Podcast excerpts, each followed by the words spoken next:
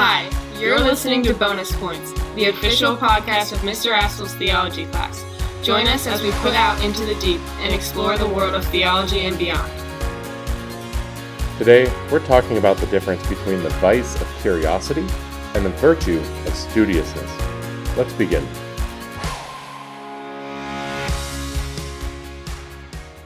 Hello there. Welcome to episode 41 of Bonus Points. We are rolling right on through the school year here, and we're more than halfway through the first marking period, believe it or not. So I think that today's topic is fitting for two reasons. First, my junior morality class is beginning to talk about the virtues, and today we're going to look at the virtue of studiousness according to St. Thomas Aquinas.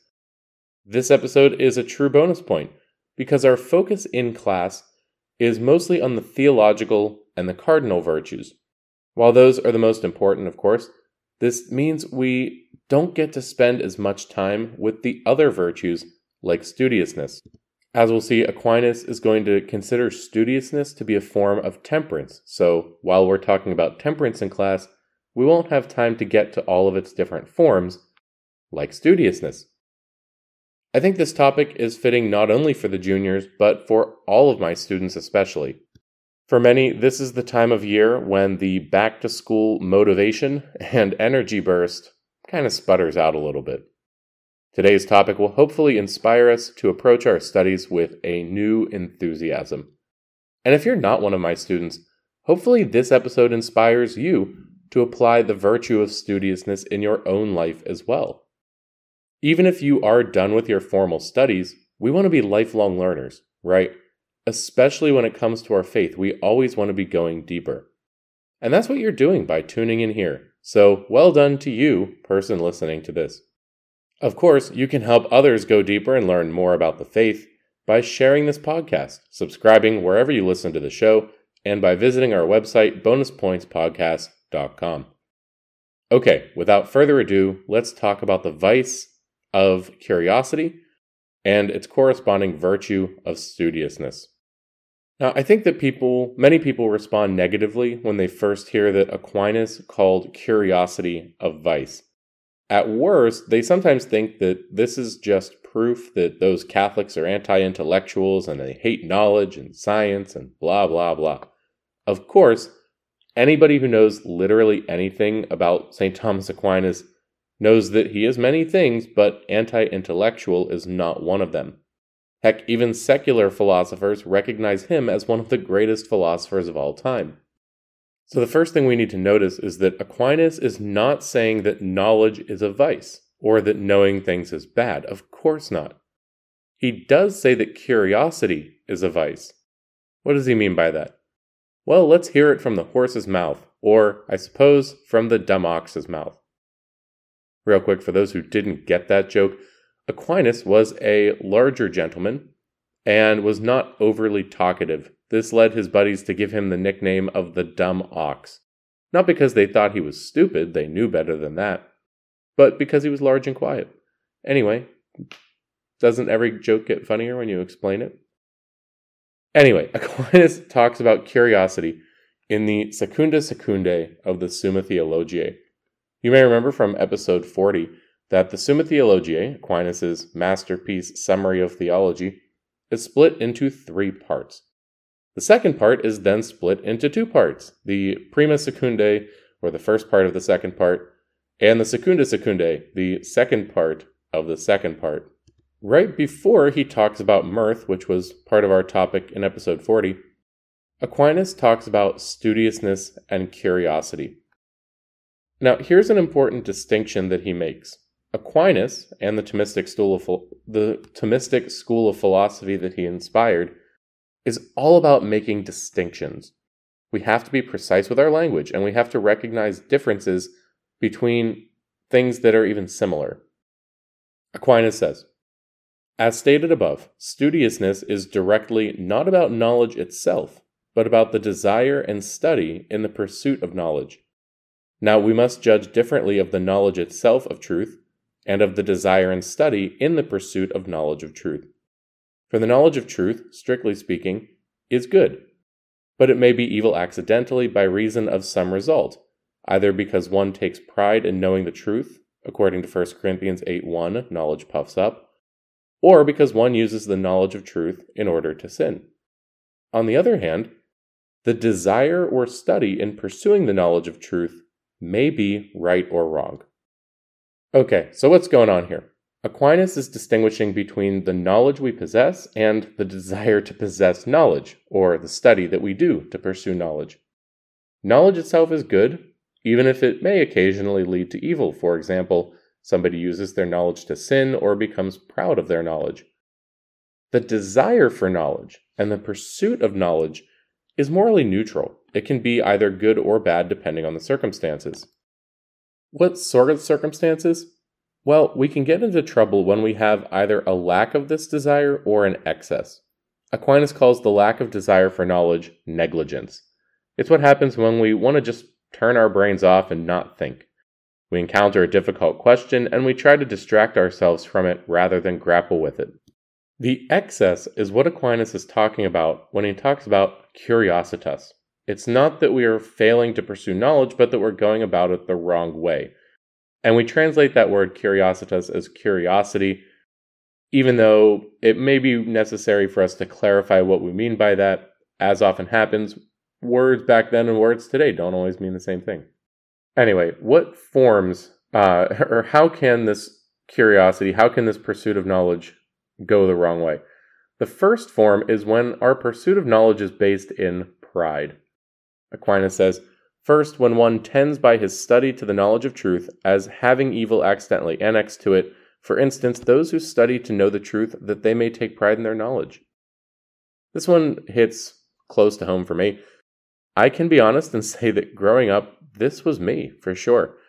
I was naturally good at school, and I enjoyed reading and watching documentaries, so I knew more than some of my classmates about some things.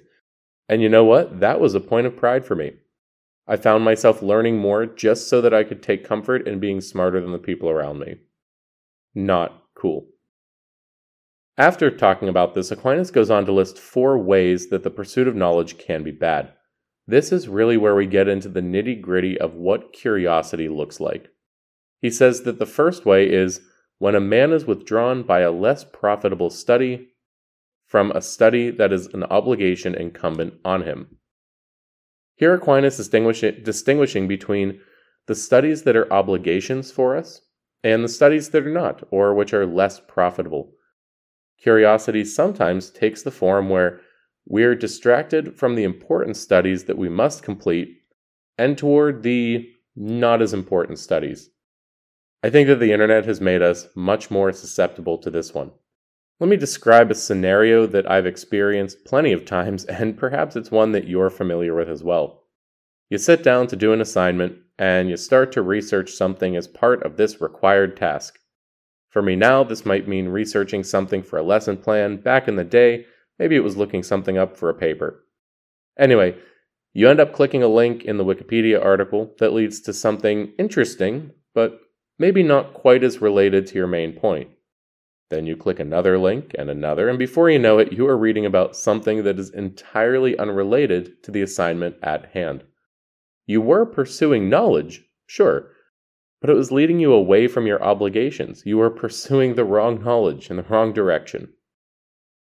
The second way that Aquinas talks about is when, quote, a man studies to learn of one by whom it is unlawful to be taught, as in the case of those who seek to know the future through the demons.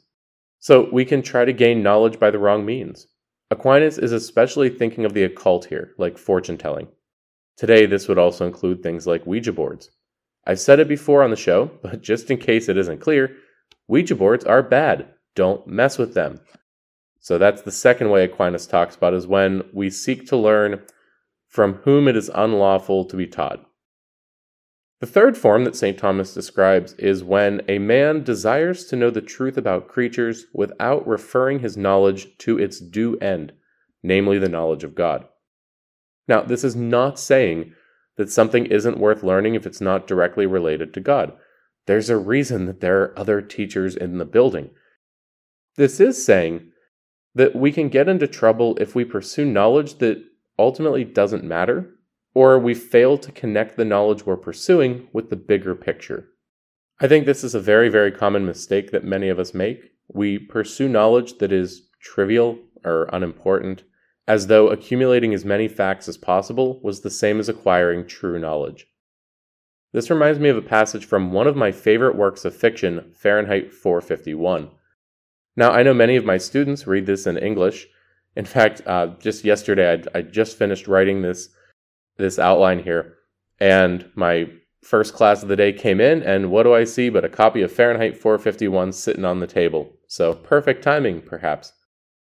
Now, for the sake of those who have never had the pleasure of reading the book, Fahrenheit 451 takes place in a dystopian future where firemen do not put out fires, but they set them, especially to burn books. While censorship is one of the important themes of the book, it also has a lot to say about substantial knowledge versus trivia or distraction. When I first read this book for an independent reading assignment freshman year of high school, this passage that I'm about to read for you jumped off the page, smacked me upside the head. It says, Give the people contests they win by remembering the words to more popular songs, or the names of state capitals, or how much corn Iowa grew last year. Cram them full of non combustible data Chock them so damn full of facts they feel stuffed, absolutely brilliant with information. Then they'll feel they're thinking. They'll get a sense of motion without moving. And they'll be happy because facts of that sort don't change. Don't give them any slippery stuff like philosophy or sociology to tie things up with. This is curiosity right here. We fill up on popcorn, we miss the meal. Along with that, this form of curiosity takes these little bits of knowledge, but doesn't connect them to the whole. Truth is cohesive, it's a tapestry, not just a pile of facts. It's all connected, and the whole thing should point to God. We form this big picture of creation, and it tells us something about the Creator. In fact, just a few days ago, my sophomore class was talking about natural revelation, the idea that God reveals himself to us through creation. Unfortunately, it's easy for us to lose sight of the big picture. It's easy to compartmentalize things and miss the whole. And I don't just mean with specific facts and ideas, but even between disciplines.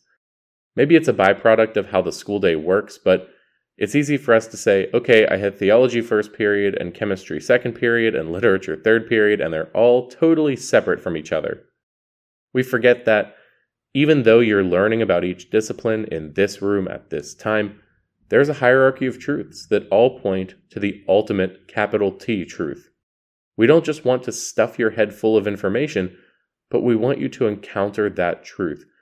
I think I am going to do a future episode on the purpose of education. Why is this school here? Why is any school here?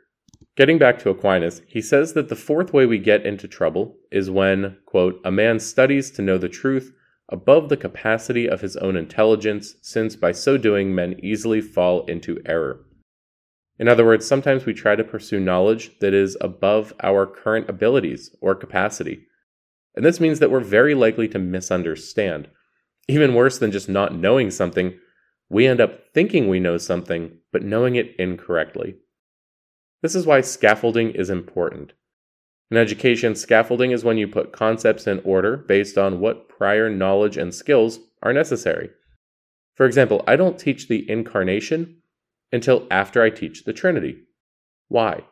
Because saying the Word became flesh or the second person of the Trinity took on a human nature, that doesn't mean much to somebody who doesn't know who the Word is or what it means to call him the second person of the Trinity.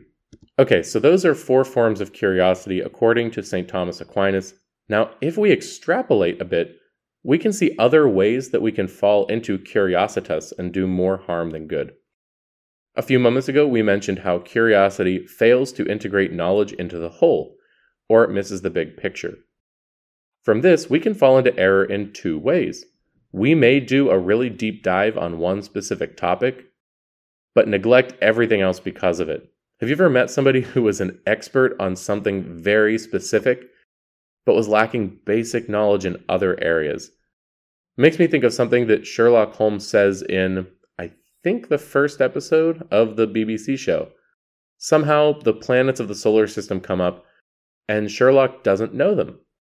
And when the person he's talking, uh, the person who's talking to him is incredulous that he doesn't know this, he pretty much says, "Well, I've never needed to know it." And if you actually know the scene I'm talking about, I'm so sorry for that vague and unhelpful description. On the other hand, curiosity can also make us pursue knowledge in a shallow way. We just want the easy answer so we can move on to the next thing.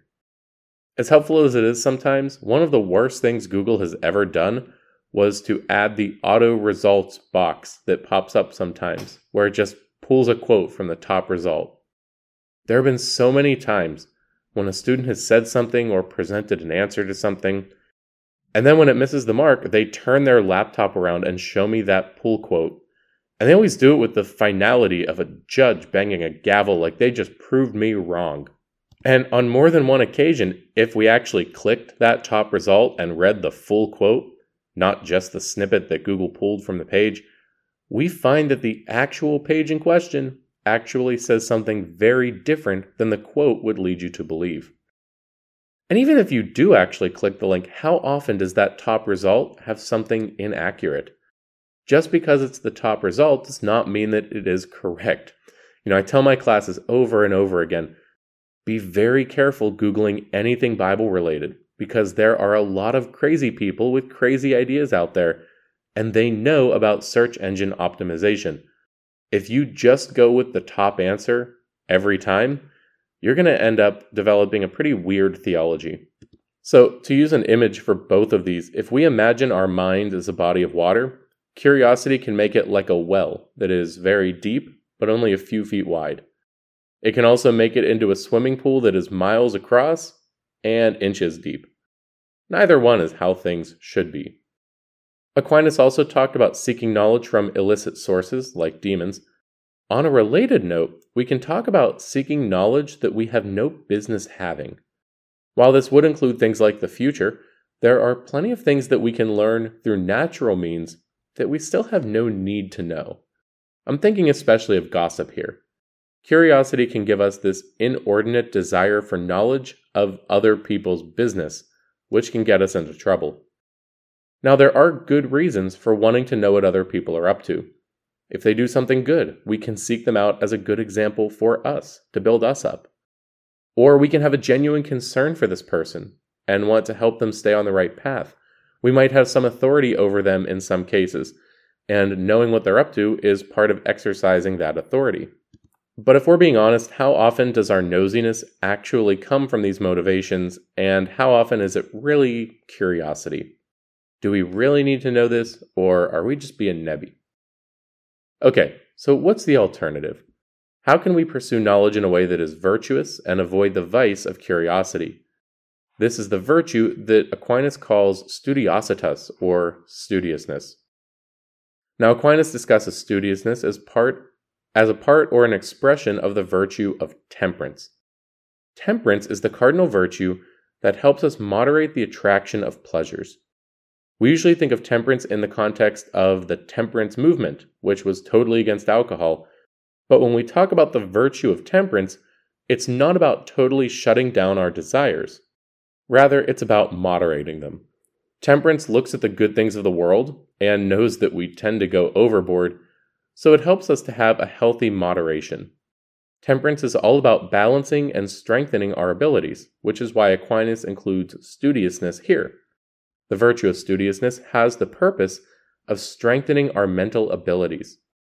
Studiousness takes the natural desire for knowledge, which we all have, and directs it to peak effectiveness. In the clearest and most immediate sense, studiousness means that we apply ourselves diligently to our studies. We do our homework, we study well, we work to understand and retain what we learn. We seek depth of knowledge, not just a shallow understanding. Studiousness is not just for studying, though, and it's not just a virtue for students. No matter what your state in life is, you are called to exercise this virtue. The desire for knowledge doesn't go away after graduation, and the virtue of studiousness is there to moderate that desire and optimize it. This means that we always try to connect our knowledge to that big picture. What does this say about truth? How does this fit in with that tapestry? What does this reveal about God? So, my encouragement for you today, and I do encourage you to be studious, whether you're still being formally educated or not. But I want you to exercise that virtue of studiousness in your pursuit of knowledge. Do not be satisfied with easy answers or a shallow understanding. Remember that knowledge is not just a pile of facts, and it's certainly not a way for you to try and be better than others. It's an encounter with the God who is truth. That's going to do it for today's episode. As always, thank you for listening. If you'd like to go deeper and exercise some of that studiousness, make sure you check out the episode guide on bonuspointspodcast.com. There you will find additional sources and resources for every episode. This time around, you'll find the Summa Theologiae, specifically the two questions in the Secunda Secundae where Aquinas talks about the virtue of studiositas and the vice of curiositas. I'm linking to an episode of the podcast Pints with Aquinas, where Matt Fradd talks about this same section of the Summa. While there is certainly some overlap with what we've said today, you can hear his take on it. Matt Fradd knows a lot more about Aquinas than I do, if you couldn't guess from the name of his show. You'll also be able to find a link to the book Fahrenheit 451, which we quoted in this episode, and finally an article from Prime Matters about studiositas and curiositas. Until next time, keep on putting out into the deep, using that intellect God gave you to know Him, love Him, and serve Him better. You already know that this is Bonus Points. I'm Mr. Astle and this was another chance for us to explore the world of theology and beyond.